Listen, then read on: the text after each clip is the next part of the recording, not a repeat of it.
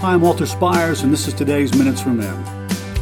From Gilgal, God told Elijah to go to Bethel, and again, Elisha accompanied him. There was a school of prophets there as well. But Bethel has a rich history, and we need to pause and learn some of it. It goes back to the book of Genesis and the story of Jacob, whose name was changed to Israel by God Himself, and from whom came the twelve tribes that formed the nation that bore his name.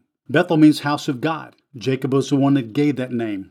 One day he was camped for the night. He laid his head on a rock and he went to sleep. And we read in Genesis 28, he had a dream and saw a stairway to heaven with angels going up and down on it. And above it he saw the Lord God standing. And the Lord confirmed the covenant he had made with his father Abraham. And he also said, I am with you and will watch over you wherever you go.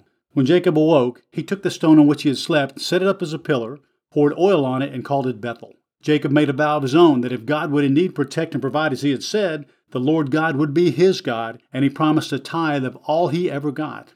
Years later, for a time, the Ark of the Covenant resided there, and we know the Ark signified the presence of God. My dear brothers, just as God promised His presence to Abraham, Jacob, and Moses thousands of years ago, it remains today for all true believers who seek Him. In Jeremiah 29 12 to 13, we have this treasure and promise. Then you will call upon me and come and pray to me, and I will hear you. And you will seek me, and you will find me when you seek me with all of your heart.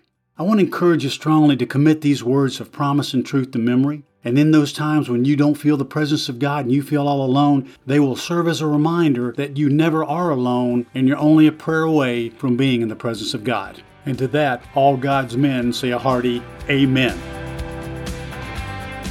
To receive a free e copy of my book, All Men Are Desperate Whether They Admit It or Not, or donate to keep this ministry going strong, go to desperatemen.org. God bless you.